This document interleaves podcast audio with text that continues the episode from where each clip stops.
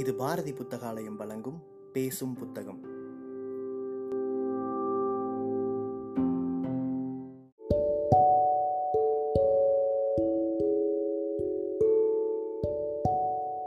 Book day இணையதளத்தின் மூலமாக முன்னெடுக்கப்படும் வாசகர்களுக்கான வாசிப்பு போட்டியில் தேர்வான சிறுகதையை கேட்க இருக்கிறீர்கள்.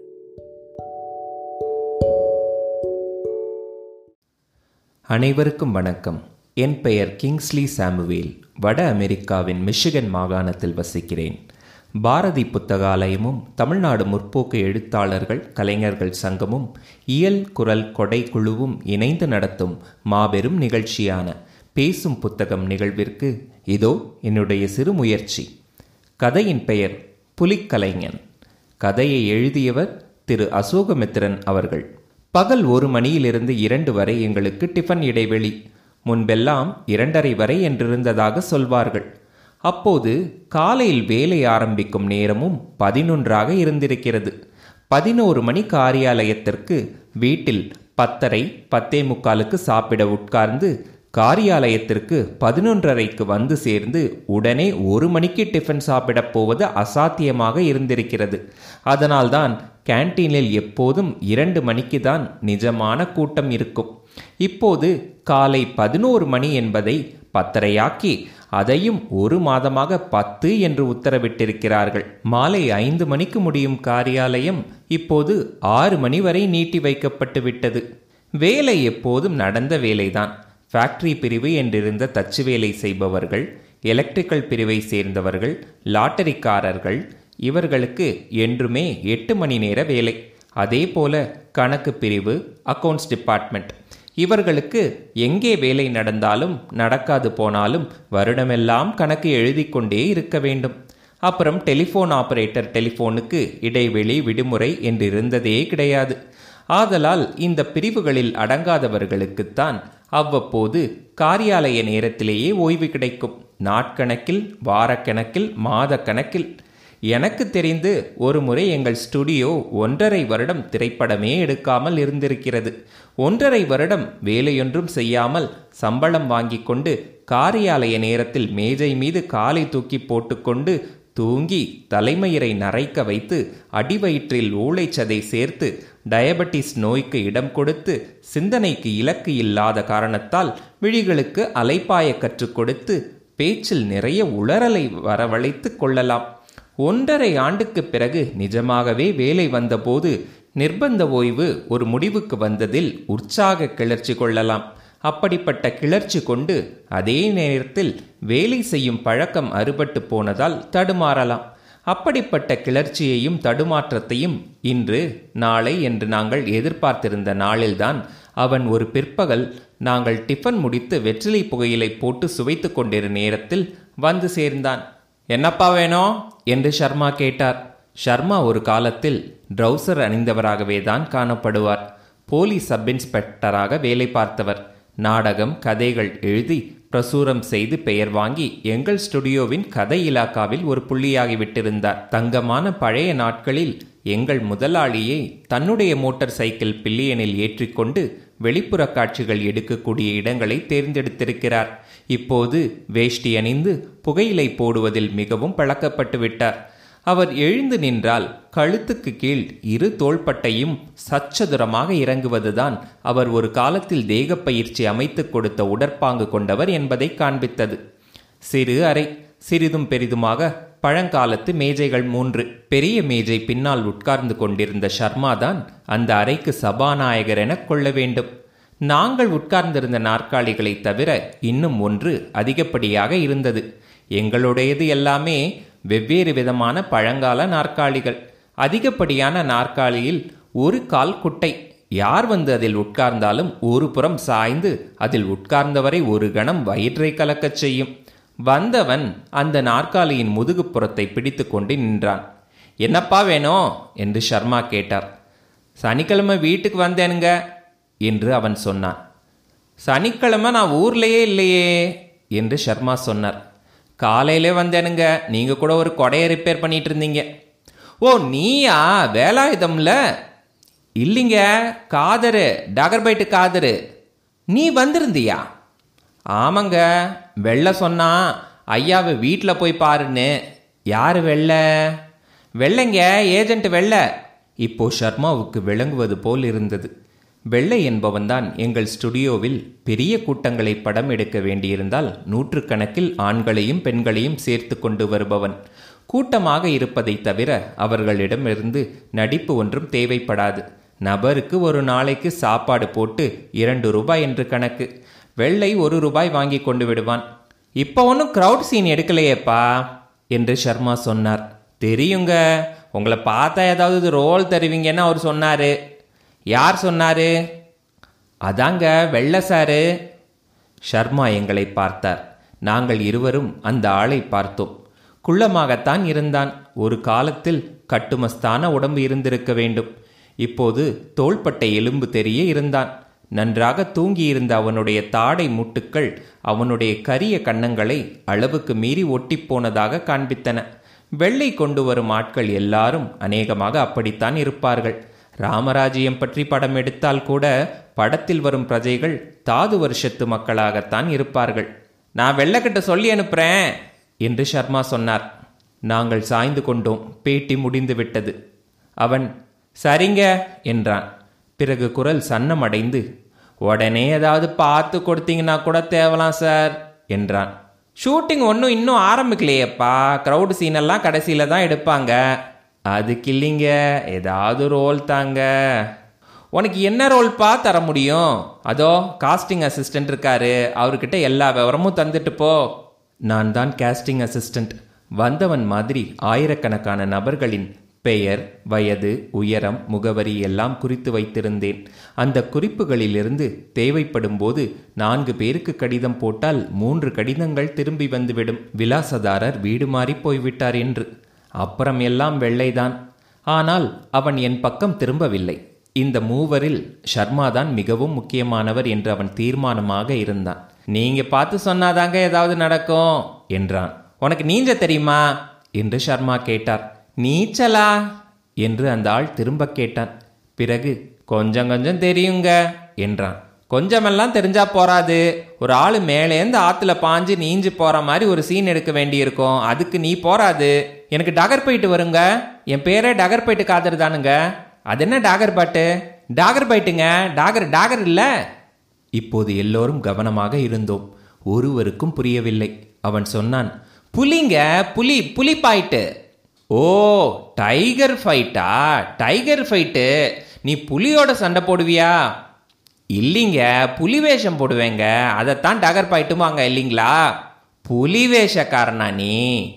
புலி வேஷமெல்லாம் சினிமாவுக்கு எதுக்கப்பா? புலி வேஷமா? சரி சரி.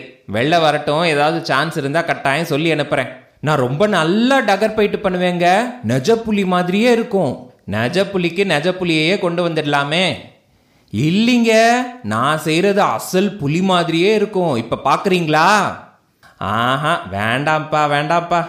சும்மா பாருங்க சார் ஐயாவெல்லாம் எங்கே புலி ஆட்டம் பார்த்துருப்பீங்க? ஏன்? ஒவ்வொரு மொகரத்துக்கோ ரம்ஜானுக்கோ தெருவில் புலி வேஷம் நிறைய போகிறதே. நம்மளது வேற மாதிரிங்க நெஜ புலி மாதிரியே இருக்கும். அவன் எங்கிருந்தோ ஒரு புலி தலையை எடுத்தான். அப்போதுதான் அவன் ஒரு துணிப்பையை எடுத்து வந்திருந்தது தெரிந்தது. புலித்தலை என்பது தலையின் வெளித்தோல் மட்டும். அதை அவன் ஒரு நொடியில் தன் தலையில் அணிந்து கொண்டு முகவாய்க்கட்டை அருகே அந்த புலித்தலை முகமுடியை இழுத்து கொண்டான். அவன் சொந்த கண்களோடு ஒரு சிறுத்தையின் முகம் உடையவனாக மாறினான். அறையை ஒரு வினாடி அங்குமிங்கும் பார்த்து கொண்டான். பேஷ்! என்று ஷர்மா சொன்னார். நாங்கள் அவனையே பார்த்த வண்ணம் இருந்தோம். அவன் கைகளால் ஒரு முறை உடம்பை தளர்த்தி கொண்டான். அப்படியே குனிந்து நான்கு கால்களாக நின்று முகத்தை திரும்பி திரும்பி பார்த்தான். பேஷ்! என்று ஷர்மா மீண்டும் சொன்னார். அவன் பூனை போல் முதுகை மட்டும் உயர்த்தி உடலை வளைத்து சிலிர்த்து கொண்டான். பிறகு வாயை திறந்தான். நாங்கள் திடுக்கிட்டோம். அவ்வளவு நெருக்கத்தில் அவ்வளவு பயங்கரமான புலி கர்ஜனையை நாங்கள் கேட்டது கிடையாது. அவன் மீண்டும் ஒரு முறை புலியாக கர்ஜித்து தன் பின் பக்கத்தை மட்டும் ஆட்டினான். அப்படியே நான்கு கால்களில் அறையில் காலியாயிருந்த நாற்காலி மீது பாய்ந்து ஒடுங்கினான். நாற்காலி தடதடவென்று ஆடியது. நான் ஐயோ என்றேன். அவன் நான்கு கால் பாய்ச்சலில் என் மேஜை மீது தாவினான். கண்ணிமைக்கும் நேரத்தில் ஷர்மா மேஜை மீதும் பாய்ந்தான். ஷர்மா மேஜை மீதும் தாறுமாறாக பல காகிதங்கள் புத்தகங்கள் வெற்றிலை பொட்டலம் முதலியன சிதறியிருந்தன. ஒன்றின் மீது கூட அவன் கால்கள் படவில்லை. அவன் ஷர்மா மேஜை மீது பதுங்கி ஷர்மாவை பார்த்து மீண்டும் ஒரு முறை குல்லை நடுங்க வைக்கும் முறையில் கர்ஜித்தான். அங்கிருந்து அப்படியே உயர மேலே பாய்ந்தான். நாங்கள் எல்லோரும் ஓ என்று கத்திவிட்டோம். அது பழங்காலத்து கட்டிடம். சுவரில் நெடுக சுமார் பத்தடி உயரத்தில் இரண்டு அங்குலத்திற்கு விளிம்பு மாதிரி இருந்தது. ஒரு பக்க சுவரில் அந்த விளிம்புக்கு சிறிது உயரத்தில் ஒரு ஒற்றை கம்பி போட்ட ஜன்னல் வெண்டிலேட்டராக இருந்தது. அதில் ஏகமாக புழுதி அழுக்கு ஒட்டடை படிந்து இருந்தது. அவன் நான்கு கால்களையும் வைத்து ஆள் உயரத்திற்கும் மேல் எங்கள் தலைக்கு மேல் அந்த ஈரங்குள்ள சுவர் விளிம்பில் ஒரு கணம் தன்னை பொருத்தி கொண்டான். பிறகு கைகளால் வெண்டிலேட்டர் கம்பியை பிடித்துக்கொண்டு மீண்டும் புலி போல கர்ஜித்தான். பத்ரம்பா பத்திரம்பா என்று ஷர்மா கத்தினார். அந்த உயரத்தில் அவன் முகத்துக்கு நேரே கூரை மின்சார விசிறி பிசாசாக சுற்றி கொண்டிருந்தது. அவனுக்கும் அந்த விசிறி பட்டைகளுக்கும் நடுவே சில அங்குலங்கள் கூட இருக்காது. அவன் அவ்வளவு உயரத்திலிருந்து அப்படியே நாற்காலி மீது தாவினான். அப்படியே எம்பி தரையில் குதித்தான். நாங்கள் திகிலடங்காத அதிர்ச்சியில் இருந்தோம். சிறுத்தை முகத்திலிருந்த அவன் கண்கள் புலிக்கண்களாக மின்னின.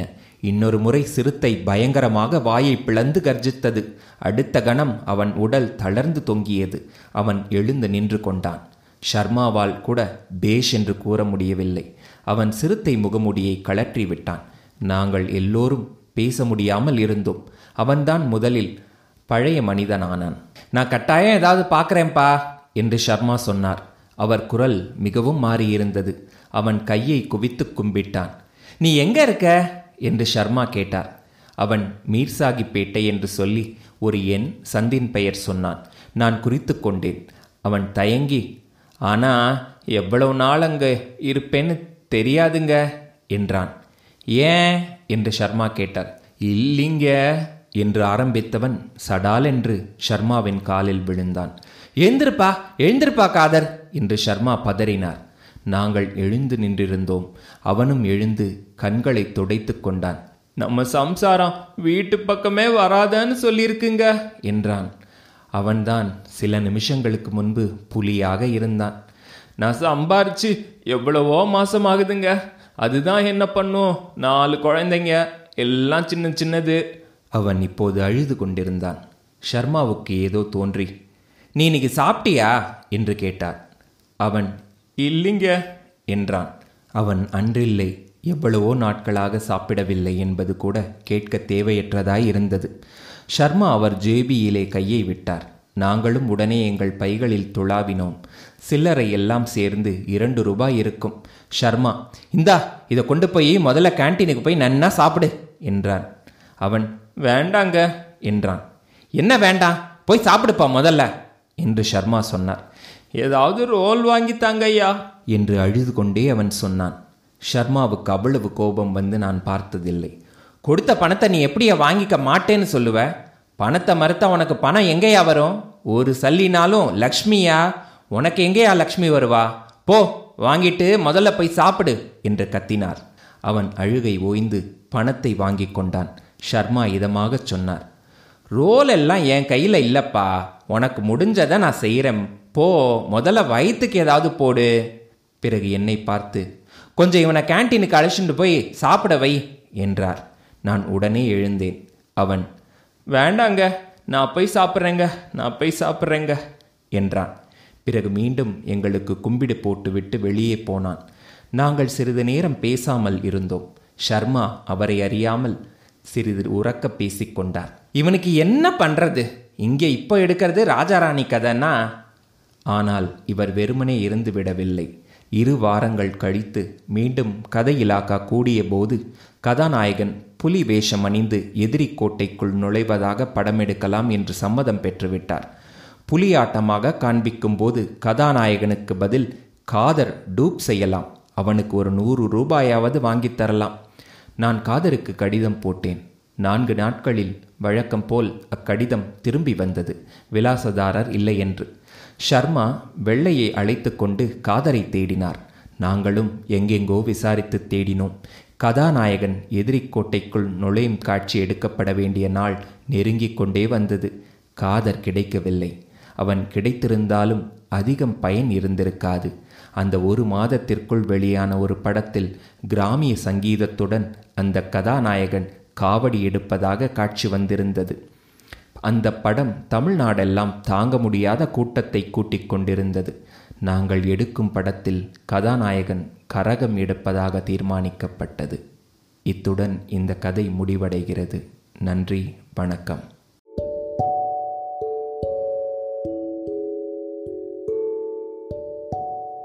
சிறுகதையை கேட்ட வாசகர்கள் தங்களுடைய கருத்துக்களை மறக்காமல் அனுப்பி வைங்க. புக் டே இணையதளம் மூலமாகவோ அல்லது நாங்கள் கொடுத்துருக்கிற வாட்ஸ்அப் எண் மூலமாகவோ அல்லது எங்களுடைய சமூக வலைத்தள பக்கங்களின் மூலமாகவோ உங்கள் கருத்துக்களை மறக்காமல் தெரிவிங்க. கருத்துக்களின் அடிப்படையில் தேர்வாகும் சிறந்த வாசிப்புக்கு பரிசளிக்கப்படும்.